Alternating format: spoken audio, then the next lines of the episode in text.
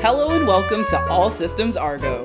Today we're looking at a classic film 1944 Best Picture winner, Casablanca.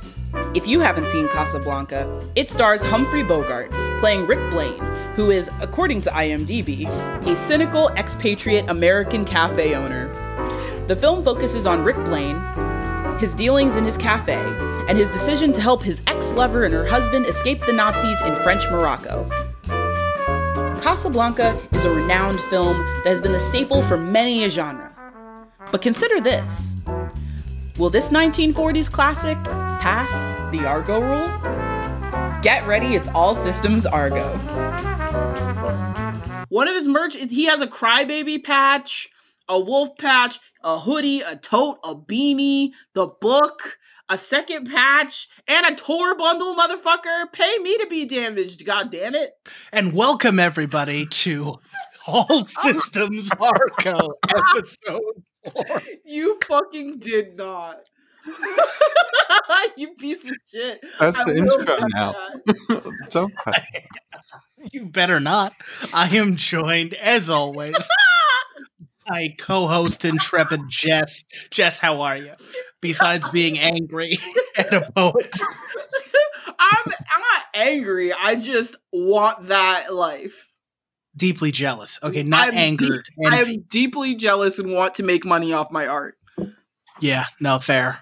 Yeah. Who doesn't want to get out of the uh, hamster wheel of capitalism? Escape, escape. Amen. I wish I could escape capitalism, much like the main characters of Argo escaped the city of Tehran. Anyway, Anyway, Anthony. let's introduce our guest for our guest, Hello. Anthony, how are you? I'm good. Happy to be here. How are y'all? we are making it.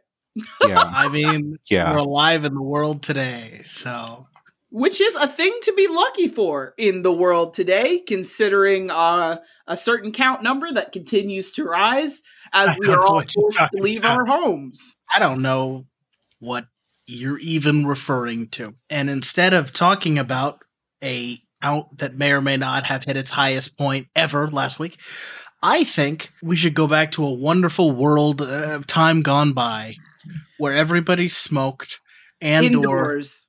Uh, Smoked indoors. indoors. Mhm. constantly and or a magical world in which uh, Nazis were accepted and powerful. Certainly not like today. That's right. I'm talking. I'm talking about our movie this week, Casablanca. Certainly not modern day America. I don't. I don't know what you are even referring to. I don't know. So Jamal's trying to keep this piece timeless, Jess. I, I think uh, politicism is the enemy of art, and any art that is political is inherently worthless. So let's talk about Casablanca. Casablanca, released in 1943, the straight up middle of the war. Uh, 1943. Um, yeah, yeah, 1943. Just barely. Um, Straight in the middle of World War II. Uh, Right follows a cynical smoking indoors, uh, alcohol always in hand, uh, straight everyman Rick Blaine. yeah. oh, Well, to be fair, his alcohol is only in his hand like in the second half when he's sad. When he's like all cool and aloof, he doesn't drink. He's a teetotaler. But Rick Blaine, who runs Casablanca's premier nightclub, one in which allows Nazis because it had to allow Nazis. I mean, they are in sort of uh, Yeah. unoccupied France, so it's a real. Um, Welcome to unoccupied France. and when I say unoccupied France, I do, of course, mean Morocco. But you know, It hurts. It literally hurts. I guess. I mean, look, we don't need to go through the plot of Casablanca. If you haven't seen it, you can look it up. It's one of the most famous movies ever. Yeah. To be fair, I hadn't seen it before this. I hadn't seen it, but Neither I mean, had I. I knew what it was about, but the 80 quotable lines in that movie, gee whiz. Yeah, I was surprised at how many pop culture references seem to originate from Casablanca. The character Louis, the captain, there's like 10 characters who seem to be directly based on him. Just a straight up ripoff of Louis from this movie. Absolutely. The captain mean- who uh, does not want to get involved slash is corrupt. He's such my favorite part, right? He's He's really he's so great. He's like, He's I'm so so, smooth when I take advantage of people and try to be unbothered. He's so great and so funny and uh I mean a rapist. So Yep. Absolutely. Honestly, I didn't want to be the person to break it, so I'm glad you did. it's the least I can do. I Uh, appreciate it.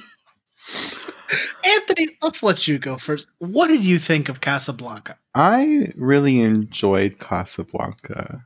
I see why it's like a timeless classic. Um, I liked all the references, like I said. I was actually surprised by the diversity, I'm saying this in quotes, of the film. I saw like one or two Asian actors in like the background. I'm like, that's literally more than I ever expected in a movie in Morocco. I am so glad that you mentioned that because not gonna lie, I was like, huh. I like I like I don't know if it's just because of when the movie was made. It's that's exactly why. Yeah. I I looked at the background and I was like, oh, they're trying to make this bar look metropolitan.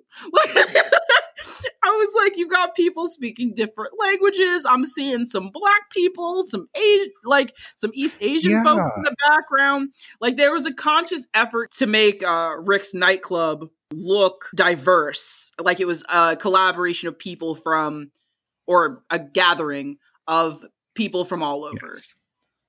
I agree with that. Um, I think, moreover, the whole city of Casablanca definitely had like a mul- more of a multicultural field, at least more than I was expecting to it. Um, like it's definitely still a Muslim city, but there's like French influences, German Mhm. influences. Um, There was so somebody spoke Russian at one point, I think, or at least referenced someone Russian. yes, there were Yeah. some people speaking Russian, I believe. There's Bulgarians, there was Oh, yeah.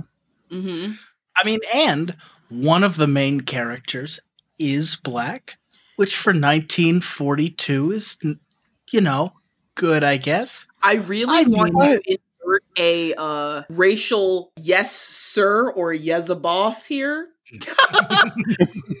I will say mad respect though to Dooley Wilson, obviously, who Right. played Sam, uh, because the music was amazing, obviously, and really set the tone for a lot of the movie. I was just here for it. It literally had me going back on Spotify and being like, I love this.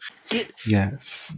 I, I am gonna. I'm just gonna. I'm gonna spoil it for you, listeners. A lot of this is going to be us saying one of the most popular movies in history is pretty good. Spoilers. But I mean, a lot of older classics are not necessarily the most fun things to watch now, and this is mostly. Mostly. The story had more emotional complexity than I was expecting. expect. Nobody gets mad at anybody. which is honestly okay. So obviously, one of the most popular movies is good, and that is why it's popular. Uh, but also, uh, the fact that like, and I loved all the quips. I thought that was so- I like I like I like how quippy the movie was when it came to like the the characters as like people. The fact that no one gets visibly angry really there's so much to be angry about i was like this could use a burst of emotion that it, it would not be overreacted obviously, right? I love all of the Casablanca ne'er do wells who are like smiling at each other while they stab them. Like that's great. very funny very Yeah. entertaining I mean, there was there was some from Ingrid Bergman. There was some emotion there. I love the interplay, I guess, between her and Laszlo, her husband, and Rick Blaine. Yeah. Because at no point do they ever have like a like a dumb love triangle fight.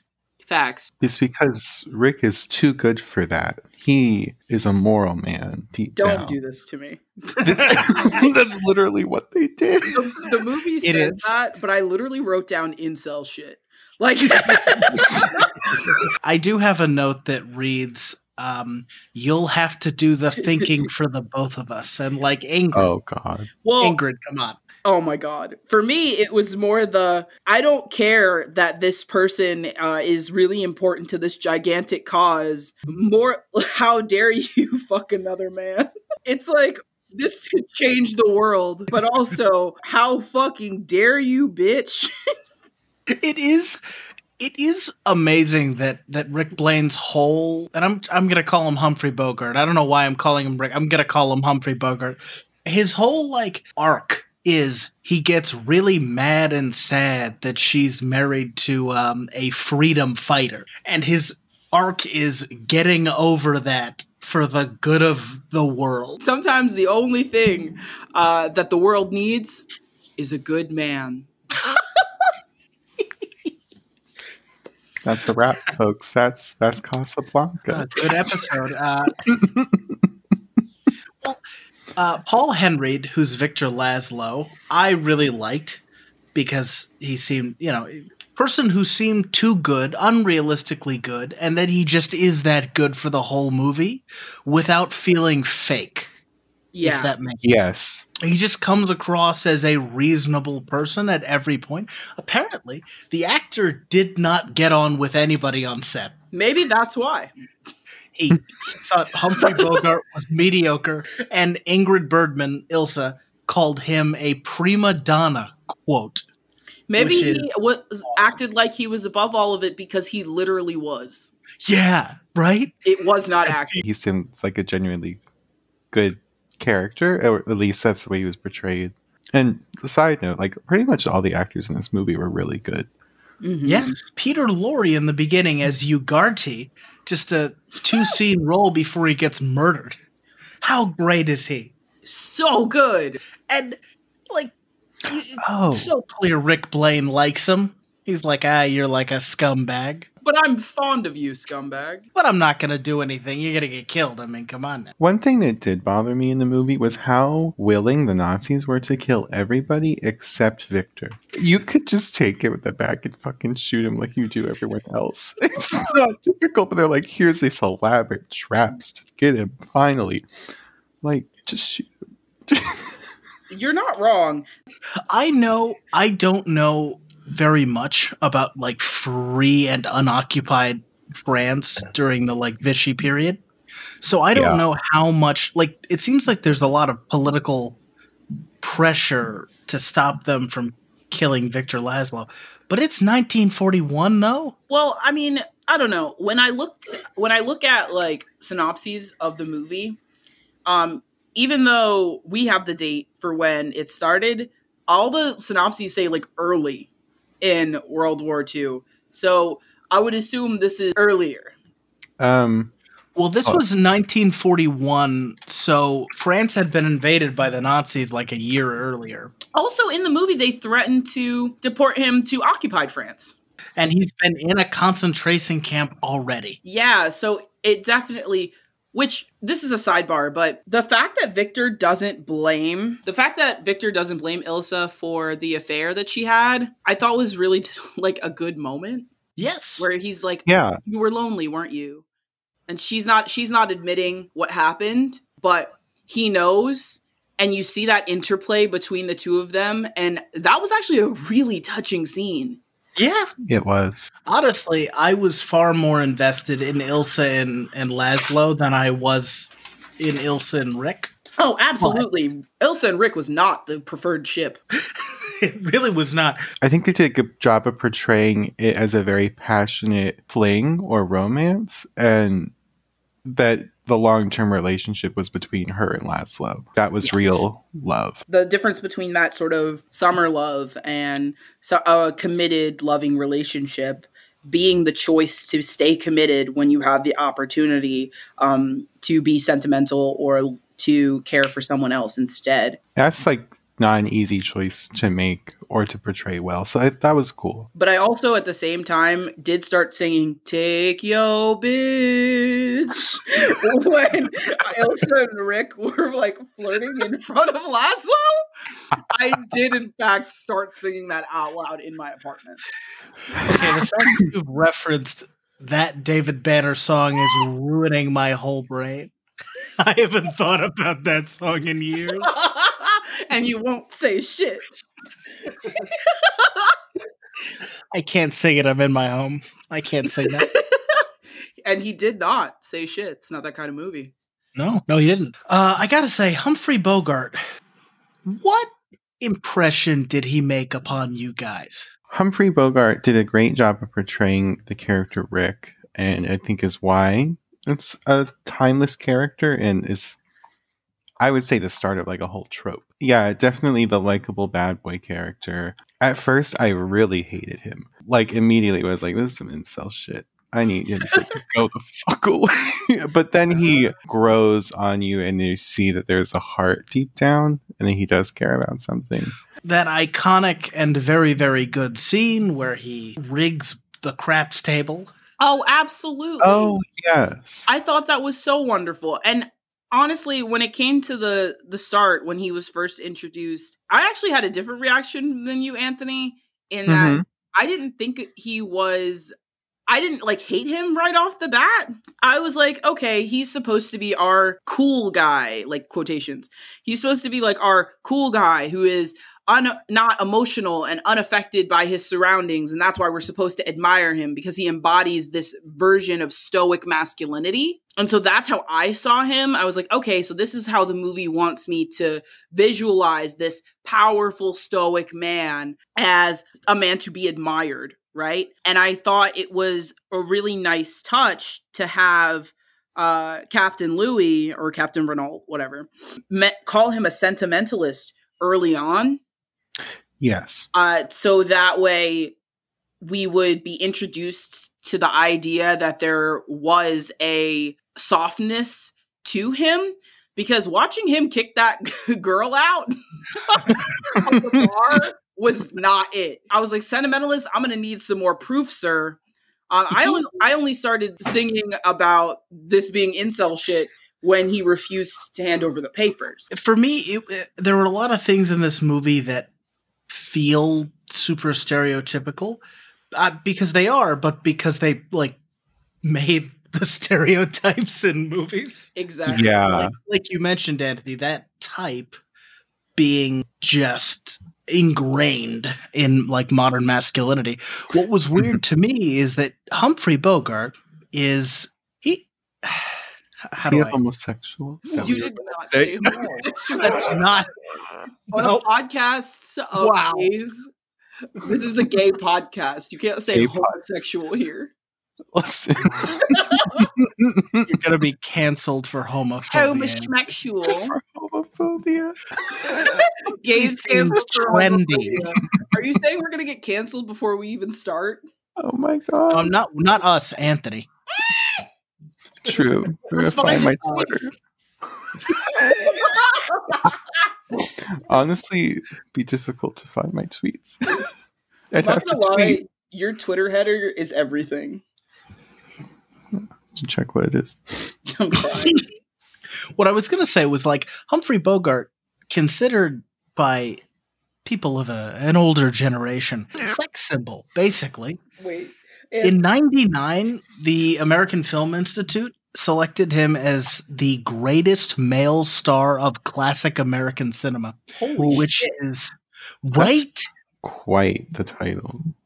because look That's at him. though. legacy. But also, I you know, I can see it.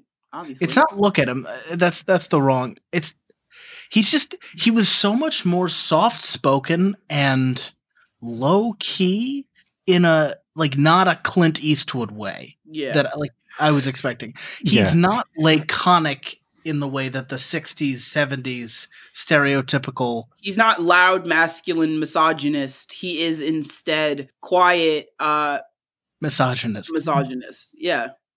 Or as my cousin would say, re- uh, real G's m- move in silence like the G in lasagna. Your cousin and Lil Wayne. I'm crying. I mean, he was great. A lot of incel energy, and all the side characters. Uh, I mean, the uh, Emil, the uh, oh, the one of the people that worked there.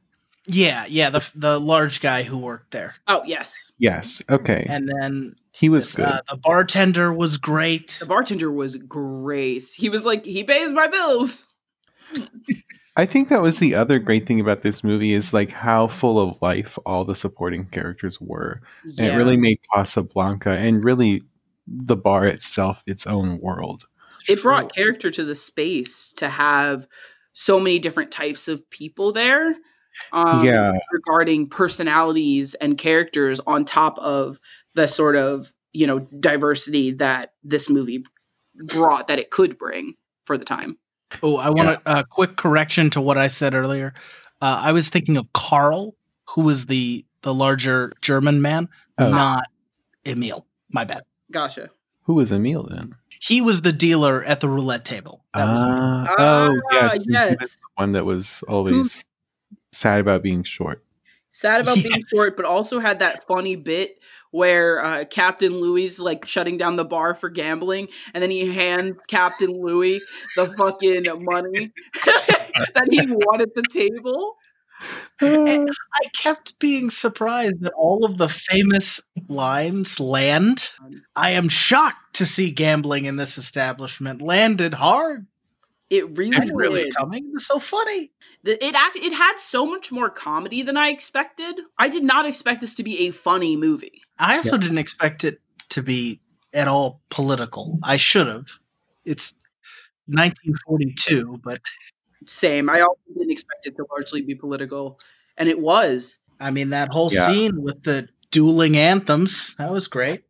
Oh, that was phenomenal. Side note: the guy who played the um, the head Nazi Strasser, hmm he was uh, he was German, but he was a refugee who ran away from the Nazis with his wife, who was Jewish, Amazing. and he played a lot of Nazis. I am so sorry, but I guess Well, you got to get your own personal revenge. I just Huh. whatever works. Well, at least mean- it was an anti-Nazi film, you know. It True. was. The Nazi took a bullet at the end. The most laid back, relaxed bullet I've ever seen. The heroic climax of the movie is Humphrey Bogart shooting an unarmed man who's holding a phone. Honestly, it was not what I expected, Yeah, But it was great. but he did it for love. The real love is Louis covering for him. that was a romance, and I will not believe otherwise. Agreed. Yeah. Both of them use women, but they love each other. Just like to mention Claude Rains, who played Louis. Incredible. Absolutely incredible. Mhm. Um, Mhm. married uh, married fully six times. Wow. You know, I can believe that. Me too. Also, halfway Mhm. through the movie, it like occurred to me, oh, he's supposed to be French. Wait, what do you mean? It was very clear that he was supposed to be French, in part by the way he was digging on the Italians. Holy Mhm. crap! I, the, the movie began and it was ripping on Italians from the start, and I was like, "That's when this movie was made. Yes. When people ripped on Italians." It, So it's wild that there's more ripping on Italians than black people in this movie. Oh my god! It shocked the shit out of me. It's not us this time. Everybody likes Sam, who is Play it for me again, Sam.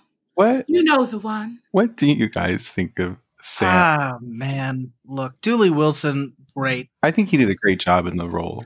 He did. He's a, it's a great role. Ah, you know, I it was Yeah. uncomfortable. Uh yeah. it was definitely uncomfortable to watch. Um especially um the way that he was treated as an accessory.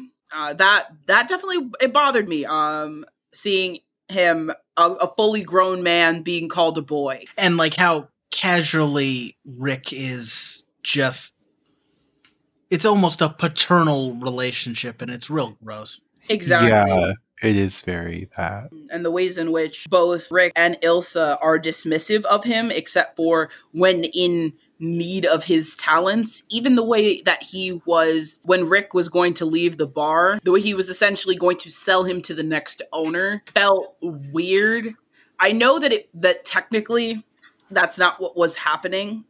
Yeah. Um, and he sold all the other ones too, but it's still gross. it yeah it just felt Yeah. uncomfortable but at the same time um the whole movie devalues uh, human life um by Yes. the way it talks about refugees and the way that it actually directly states you know that human life is not worth much in casablanca Yes.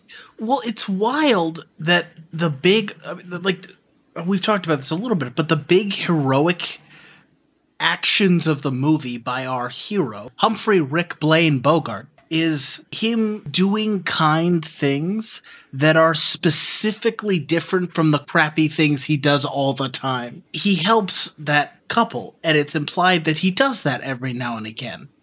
And it's also directly stated that he doesn't do it a lot of the time. exactly Yeah. and he's Uh, made a reputation out of not doing it a lot of the time Yeah. Only the most perceptive who are there very often like captain louis notice that he does do this on occasion and call him out for it as though it's a bad thing The arc of the movie is characters admitting that being a good person isn't bad.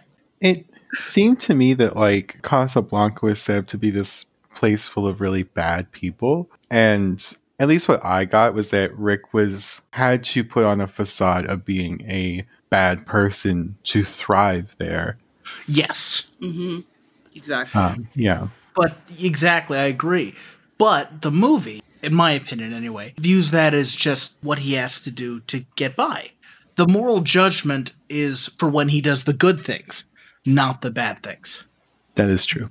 Until the end, where I guess he becomes a freedom fighter, but it's unclear.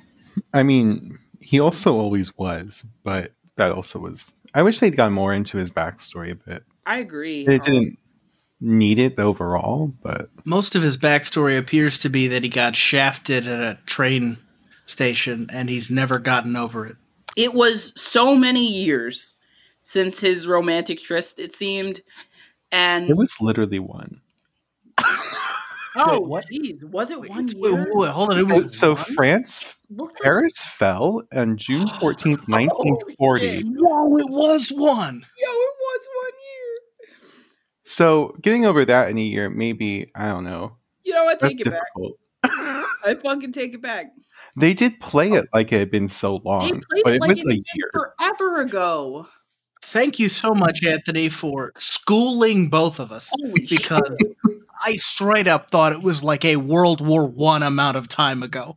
so did I. It was during the fall of Paris in Okay, so this has been okay. Well, hold on. First of all, that means he has established the the blue parrot in like a year and a half. It really. I mean, he should not be this well established in Casablanca at all. Well, and that's crazy. He just like traveled with his year. black man and established a bar in a year that does human trafficking of refugees and is known for having a gambling den that is trusted by the police. what can we say? He's just that talented. I mean, Casablanca in this movie has a real, um, real like out of time quality. Casablanca is not part of the war, which is getting worse and worse. Yeah. It's this neutral zone that seems like it's always going to exist and always has existed. Until it is then encroached on by our uh, general. uh, and it is, of course, a full lie because this is um, France, like French controlled France. and France has taken over Morocco. colonialism on colonialism. it's interesting that so much of this movie has the like presupposition of hey this is just what you gotta do what makes you good is when you you move past that because that's also the primary ethos of uh, argo Ooh, see that transition? oh, that transition was smooth like butter. thank you And thank so, you i've been doing this for uh no time and speaking of time, it is time to talk about Argo. that's right all systems argo transferring into its second form All systems Argo. So, Anthony, what did you think of Argo? Watching this for the first time, right? Yes, this was my first time seeing it. It was all right. I don't think I really liked it, but Checks um, out. Checks yeah. out. It's within the true neutral framework. yeah, I didn't like despise it, uh, course. but I was I didn't love it. it was Yep. really neutral. It damn it. You are. Thank you for confirming uh, the concept of the podcast. It's been recorded. Thank you. Um, I'd Much like appreciated. well, a lot of our conversation this time around was very much about how everybody's just super chill with all the bad things that happen. And they take it very casually whenever bad things happen, and there's no big deal about it. yeah, a lot of similarities in uncanny ways between Casablanca and Argo. Is Bryan Cranston Louis? Don't do this to me. Is Bryan Cranston and Argo? Bryan Cranston um is very much uh like Captain Louis. And it's so strange because like I literally this is kind of kind of roll us into the favorite scenes. The scene that I wrote down as a part of like what scene stood out the most to me this time around was the rotating spinning camera when Bryan Cranston finally si- decides to stand up to leadership on behalf of Ben Affleck and the and the camera spins around him and the other guy like it would in a kissing scene like in a romance movie. Like when they kiss in the rain and then the camera spins around them to show the intensity of the passion. That is exactly what I was going to mention It is the emotional climax of the movie. Ugh. Wait, really? Yeah, you're right. in the same way that Louis How? decides to last minute stick his neck out for Rick. In true Casablanca fashion, do it do the good deed when it matters most. Exactly. Be a terrible, horrible CIA chief, except the one time where you save some white people. Anthony, anything anything in particular that struck you as um good, bad, weird? I mean, you, we had a lot to talk about politically in the movie. Is there anything you want to bring up? Like, what do you got? Give us content. Okay. I have a couple of things. A scene that really stood out to me was the scene at the airport where they were about to miss their flight because that one guard had to interrogate them and verify that they were part of a film. And then that guy who speaks Farsi, Ah, yes, Scoot McNairy is the Scoot. actor's real name. Scoot. Scoot We love Scoot. S- Scoot is a great actor. It, yeah, actually, he did really great in that role. But he, uh, I liked that movie because before he was very um, afraid to act or do anything um, to go along with this plan, and he really rose up to that occasion. I thought that was a great moment for like a background character to have that kind of development. That being said, Argo had almost no life to all of its background characters. Whereas Casablanca was so vibrant in every almost every little character there. Let- Let's go through. I don't think we've ever done this. Shame on us. The actual Iranian characters in the movie. Not shame on us. This is episode four. We have time. Four out, four out of yeah, we have two time. Oscars. We have time for anything. We have nothing but 82 time. Oscar winning movies so far, or something 82, 83. But we got Sahar. We got uh guard, border guard, who's like a real sassy boy. The ministry guy, Ministry guy who really wants it to be a foreign bride movie. which I thought was such a cute scene. I always think that's such a cute scene. And that guy pl- uh, played a taxi driver in American Gods who falls in love with a djinn. Noted, but I'll never watch American Gods. Great. Yeah, you don't really need to watch American Gods. Just maybe those scenes. Maybe No, literally just that. only that. This was the first time where it really started to sink in what we're doing because I really didn't want to watch it. I re- I really did not want to watch it the fifth the fifth time, and that's not No, good. not. This is Yeah. This is episode four.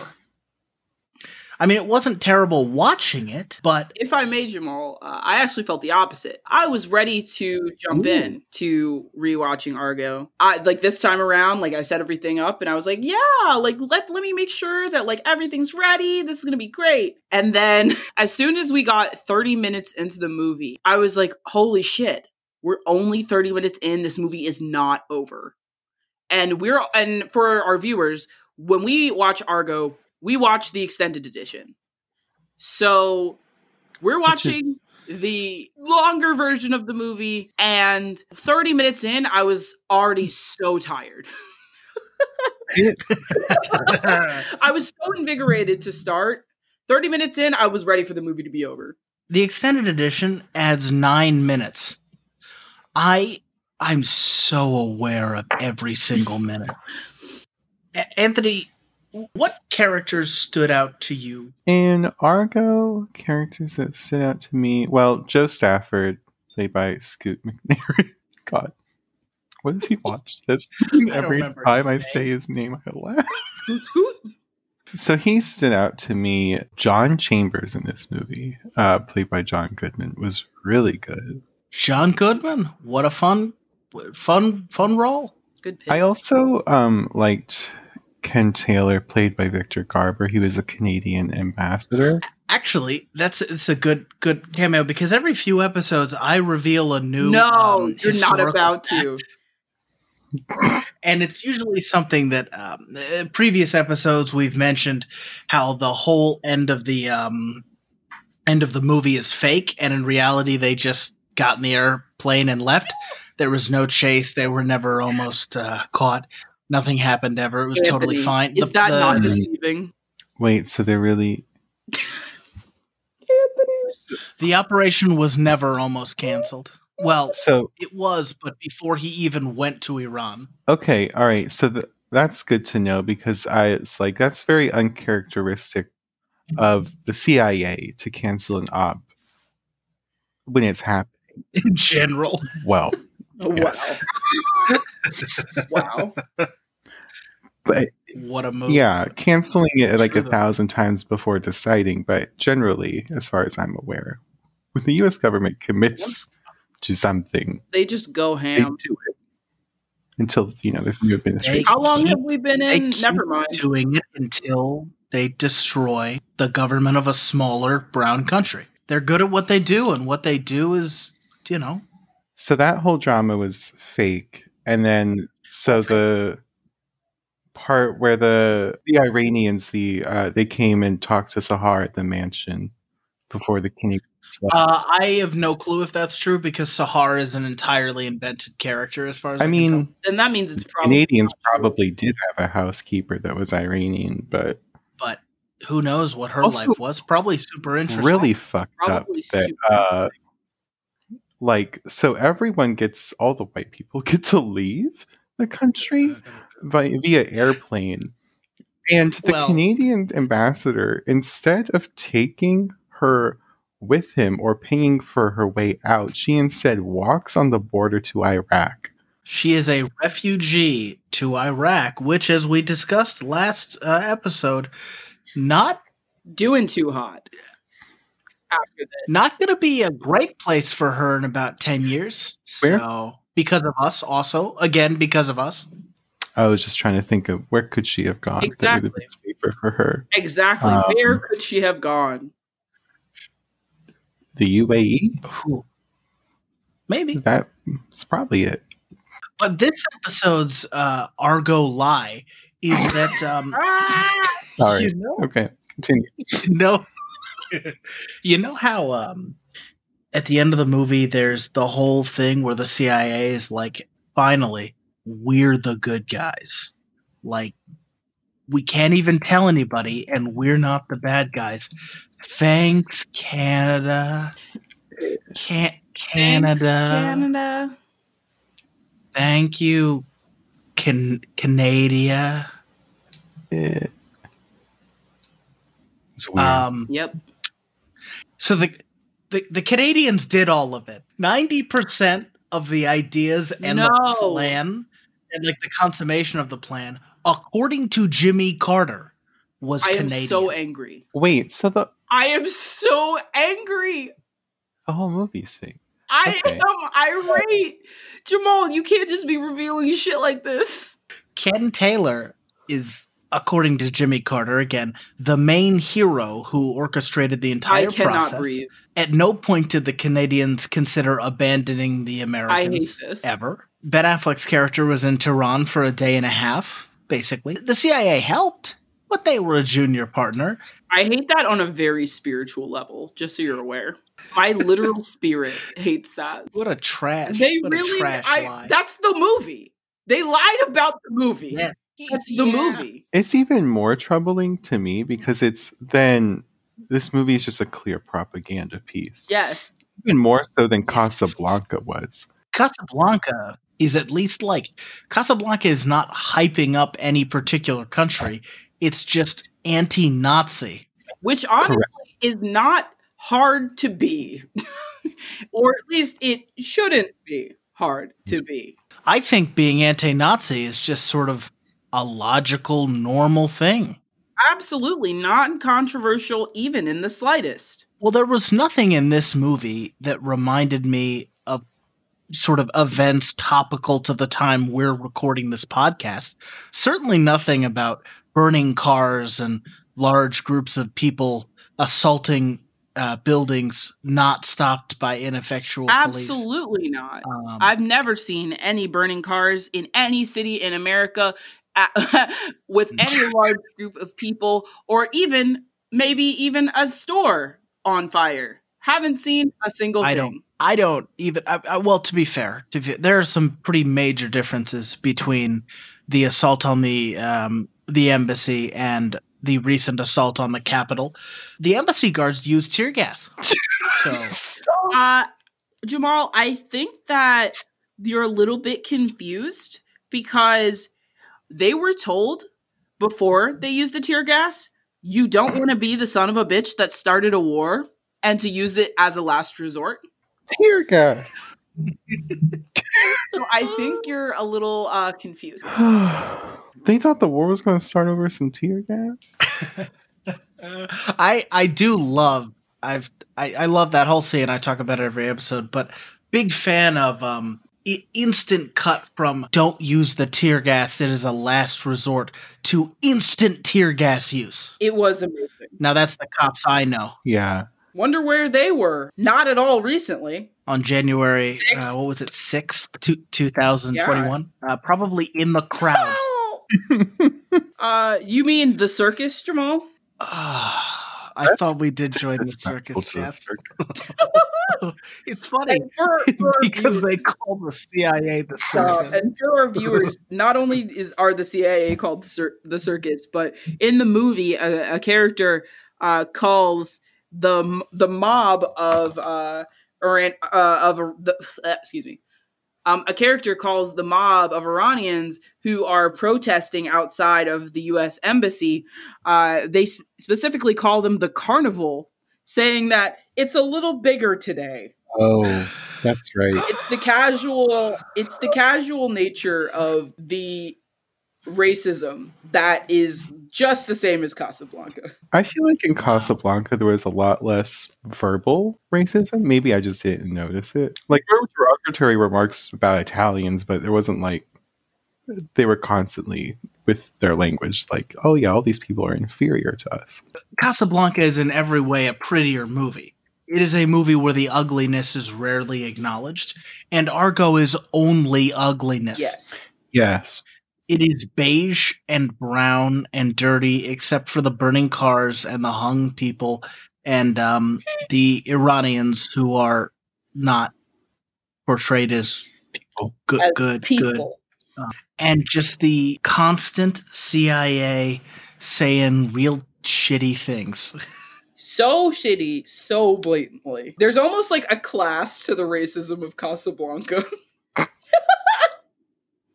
it's terrible. It's yeah, that's It's, a, that's a good way. it's a timeless racism as opposed to uh, the racism in Argo.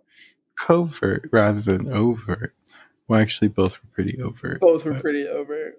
every time I watch it, the line there's a specific line. I believe it's John Goodman says about the Iranians, where he says, referring to the Komite, the co-maniacs are Fruit Loops, but they still have cousins who sell rugs on La Brea. I don't think that's the exact line. I'll get more of it every week. I've missed that. What the fuck? It's it's gross. And John Goodman's arguably the most likable character in the movie. It's very. I, I think that Argo this time around, um, especially after having watched Casablanca, um, both movies that are very much rooted in uh, a white boys club feeling, Yes. uh, where the things that we find to be issues are really just done matter of factly uh, because of the time and because of the people who are in those spaces. Um, I, I just find it very interesting the way that they're both able to present present these uh, clearly awful ideas as just unquestioned truths. It's a real gross element of both movies, ain't it? Yes. it is really like one of the sad parts of Casablanca. That and the misogyny. It is an interesting comparison for these two movies that we have two movies about the essential goodness of that humankind is capable of because in the world of these movies humans are naturally and generally going to be evil and awful to each other and it will never be any other way and there's no point trying to change it. Yes. The resigned nature of the racism and misogyny. The thing for me I notice is that in Argo, no one's portrayed in a positive light, really. Like, there aren't many do gooders in this world of everyone being bad, and our hero, main character, is not likable and not really doing good. And he tries to be that, like, standoffish, like, I guess, sort of inspired by Rick but it doesn't have the suave that it is. He just seems like an asshole the whole time. And uh, the thing in Casablanca, like at least our asshole characters ha- do commit good acts from like deep down in their heart, like Captain Louis and Rick both turn around and become good guys in the end. But there is not that growth at all in Argo. Um, the only character really with growth was um, Scoot, Joe Stafford. He went from being a like a, a pussy to being someone who acts. That's a wild grasp of the movie. I love that so much. He goes from passive to active, right? From cowardly, from cowardly to not so cowardly. Exactly. Yes. From the cowardly lion to based I'm Chad. screaming. Casablanca loves all of its almost all of its It characters. does. Like the only character that Casablanca does not love is the Nazi. hmm Argo is completely absent of love, except really the affection that the main character, um, Tony, has towards his son and I guess his wife. Their relationship's complicated. Uh, that doesn't really get explored, and I don't really want it to be. They tell me this movie was directed by a person who would very shortly divorce from his wife, but I don't see it. um, Oh, would you look at that? Sometimes coincidences do happen. they held a national search for the star, and Ben Affleck won. I don't know what, what to happened. tell you. I don't know. Ben Affleck's not bad in this movie. He just is in the movie. Yep. Yeah. But uh, yeah, th- uh, him talking to his son about like science fiction TV shows from the 70s is like the only time this movie has passion is when it's talking about movies. Interesting. I actually I hadn't considered that, but also the scenes with the scene where he is talking to his son about the movies is a endearing scene compared to you know the rest of the movie. Yeah. Yeah. Jess, is there anything that stood out to you in this particular version of Argo?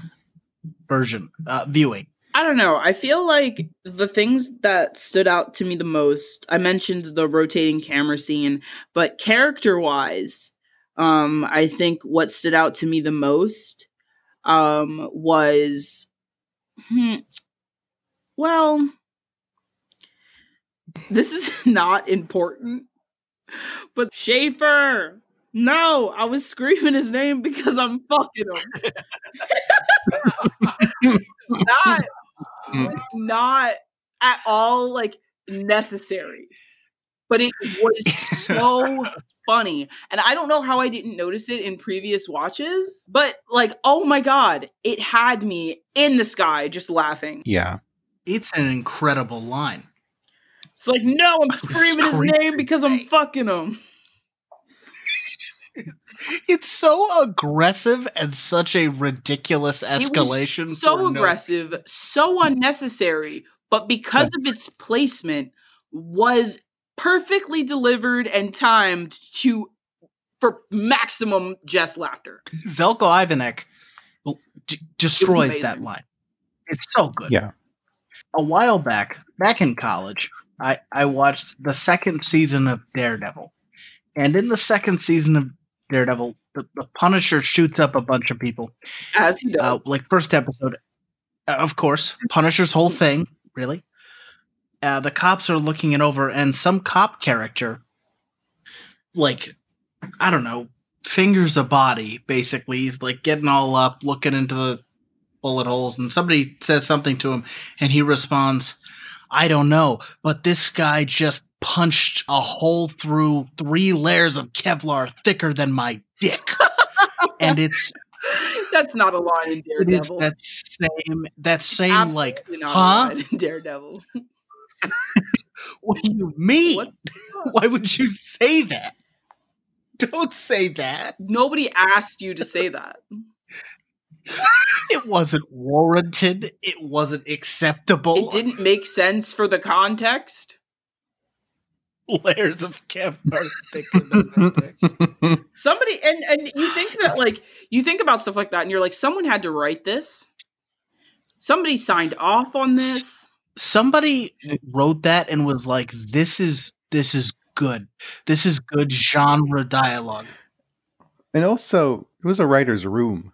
That this was several people that agreed. This is the line. The director, producer, whomever looked at it like, yeah, great, and in the line uh i'm screaming his name because i'm fucking him Pew, pew. fantastic, wow uh really good.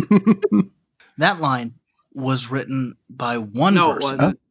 uh, screenwriter for the film, Chris Terrio. Uh, of course, the savant scribe, Stop. uh, alma mater, Harvard University, University of Cambridge, USC School of Cinematic Arts, w- writer of um, Batman v Superman: Dawn of Justice, Actually, it all makes sense now. Justice League, and of course, co-writer of Star Wars: The Rise of Skywalker. It all So- makes sense now. Sometimes things just fall into line, and I shouldn't question anything. This with man won an Academy Award for Best Adapted Screenplay for this. And then he went on to write a string of trash. Like I want to say the choices we make, the chances we take, but just they shouldn't have made that chance. I'm happy for him. I'm not. Let's eat him, dude. Manifest being mediocre and rich. Come on, I we're manifesting. I would love My- to manifest being uh, mediocre and rich. I'm I mediocre and poor right now, so My manifest destiny is taking Chris Terrio's wealth. That's what I want. oh man, Real loose episode today. We're just bouncing. And that's okay. our best Our- episode yet. Real boring. A real boring movie. I think we're going to talk about it for 82 episodes. What are you talking about? Absolutely not. Not a chance. Can't wait till episode like 30 when I'm just reviewing other movies. Stop! Oh my god. This scene in Argo really reminded me of uh Shh, Jamal. We can't tell them. we can't tell them that the Argo rule is going to be an excuse to talk about whatever we want.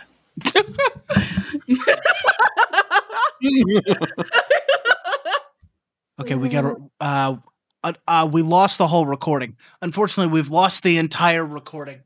It, it was never re- it was never recording the whole time.